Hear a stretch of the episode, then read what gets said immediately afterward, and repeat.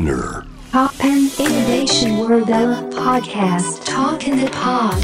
後藤正文がナビゲートしています。突破イノベーションワールドエラー。ここからは声のブログトークインダポッドです。はい。今回お話しするのはそうですね。はい。えー、バンド活動について話そうかなと思っていて。ていうかまあなんかもうちょっと広い話ですね。この後のポットのトラちゃんとかフロンティアばっかりの高見さんとかをお迎えしてまた話すようなことかもしれないんですけどね。音楽にまつわるこう状況ってすごいやっぱりここ何年か激動な感じがしていて。まあ欧米とかはもう先取りでねレコードっていうかまあ CD が売れなくなってみんな配信に変わってみたいな、ま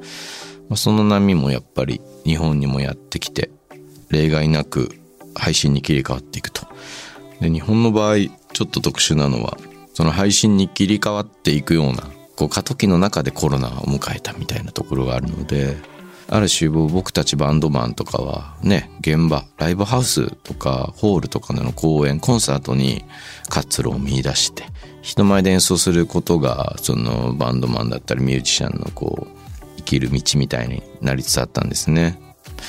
その特にバンドをやってる僕らなんていうのはミュージシャンとして録音の現場に呼ばれることってほとんどないのでつまり自分たちで表現物を仲間たちと作ってそれを持って全国を回ったりすることがこうなりわいになっているというかね。まあなりわいじゃない人たちも増えてきてはいるんですけどね。ただそれが食べる食べないにかかわらず音楽活動をすることがこう人生の一つのなんていう幹でもあるというかね。うん、一体化してるというか身体化してるというか、そう。プロになってないミュージシャンのことを、まあ、趣味だみたいなことを言う人いますけど、そういうことではないというかね、表現をするってことはね、どんな仕事を、まあ、働きながら小説を書く方だっていらっしゃるわけだし、でもそういう人たちはなんか、働いていることと小説家であることの間に、何らこう、隔たりはなく、その人のパーソナリティの中ではこう統一されてるわけですよね。と同じように僕たちはそういうつもりでバンドをやっていて。うん。まあ正直まあ、大変だな、辛いなって思うことすごくたくさんあって、やっぱりみんな迷ったりとか悩んだりとかしながら、いいのかなとかね。フジロックとかに出た時もそうですけど、守らなきゃいけないものがこう引き裂かれていくっていうか、現場も守らなきゃいけないし、人々の命のことも考えなきゃいけないみたいな。うん。そこでなんかこうフリーズするというかね、そういう瞬間もあったりとか、まあ本当に悩ましい何年かを過ごして、まあ状況が良くなってきたのは本当にいいことなんですけどもね。うん。まあそういう中、ね、友達の、え、音源の手作りっていうのはずっと手伝いをしていて、うん。やっぱり働きながら音楽をしてる人たちってすごく増えてるんですよね。というのももう、ね、サブスクリプションとかの配信サービスで得られる利益なんていうのはたかが知れていて、まあ、夢がないわけではないので、大ヒットして、そこからなんかチャンスをつかんでいく人たちっていうのもいるんだけど、とはいえなんだろうな、100万人とか200万人にとか10万人とか、そんな人数に聞かれなきゃ音楽ってやっちゃいけないかってそんなことなくて、そもそも自分が表現ってなんか他人に評価されるためというよりは自分でやりたいからやっているっていうところがあって、うん。だからなんかそういう数字のゲームとは別のところでね、ヒットしたとかヒットしないとかじゃなくて、みんなそれぞれに音楽を作ったり表現物を作ることには、個人的な意味があって、個人的な人生があって、そう。なんか、そういうことをなんか当たり前にやってる人たちのことがすごくね、最近は好きなんですよね。で、なんでかっこいいかっていうと、うん。売れるために音楽をやったりとか自分自身を褒められたりとかなんか上げるためにやってるわけじゃないんですよね。音楽を作ることが目的なんですよ。で、なおかつみんなには生活があって、友達、ね、仲間たちには生活があって、仕事の合間、子育ての合間とか、家族の行事の合間とか、そういう時間で、時間を余暇ですね、見つけて、余った時間を見つけて、その時間を持ち寄って作品を作る。そういう人たちがそういう時間で何をするかって言ったら、やりたくないことをやらないわけですよね。もちろんそのメンバーそれぞれにやりたいことがあるので、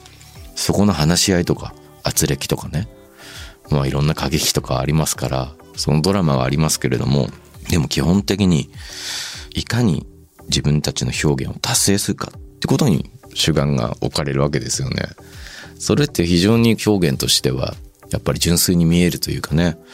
いやどうやったらバズるかしらみたいなこととは全然違うわけですよね。そういうなんかスケベ心がバンドマンたちにないかって言ったらそんなことはないと思うんですけどあくまで順序が違うっていうかね。そもそも集まって音楽を作ったり演奏できることがもともと貴重なことだった。なぜならば仕事があり家族があるからだ。かつコロナでまたこれも困難になったってなるとまたその時間がね輝き始めるっていうかね意味のあることだな重要なことだなっていうかね泣きそうになる。自分でも楽曲が仕上がっていく瞬間とかねいい演奏ができたみたいな本当に鳥肌が立つようなギターのフレーズが鳴った時とかになんて素晴らしいことなんだって思える。うん。でも音楽って本来そういうものなんじゃないかなみたいな気持ちはずっとあってうん。もちろんそれぞれにね、リスナーの皆さんもそうでしょうけど、好きなミュージシャンの曲を初めて知った時とか、好きな楽曲を初めて聴いた時とかも、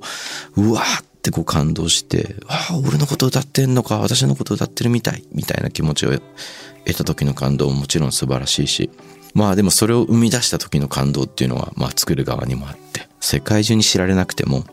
それぞれの現場にそれぞれの理由とか美しさがあるんですよね。そうそう。いや、そういうことになんか音楽をやればやるほど目が行くというかね。で、そういう現場に立ち会えるってことは非常に幸せなことで。うん。自分の仲間や友達たちがバンドを組み、楽曲を作り、それがこう、形になっていくね。その手伝いをできるってことは、すごく幸せなことだなと思って。うん。そんなことをなんか、ね、しみじみと考えながら、スタジオね、いろんなスタジオ行ったり来たりしてるわけなんですけれどもね。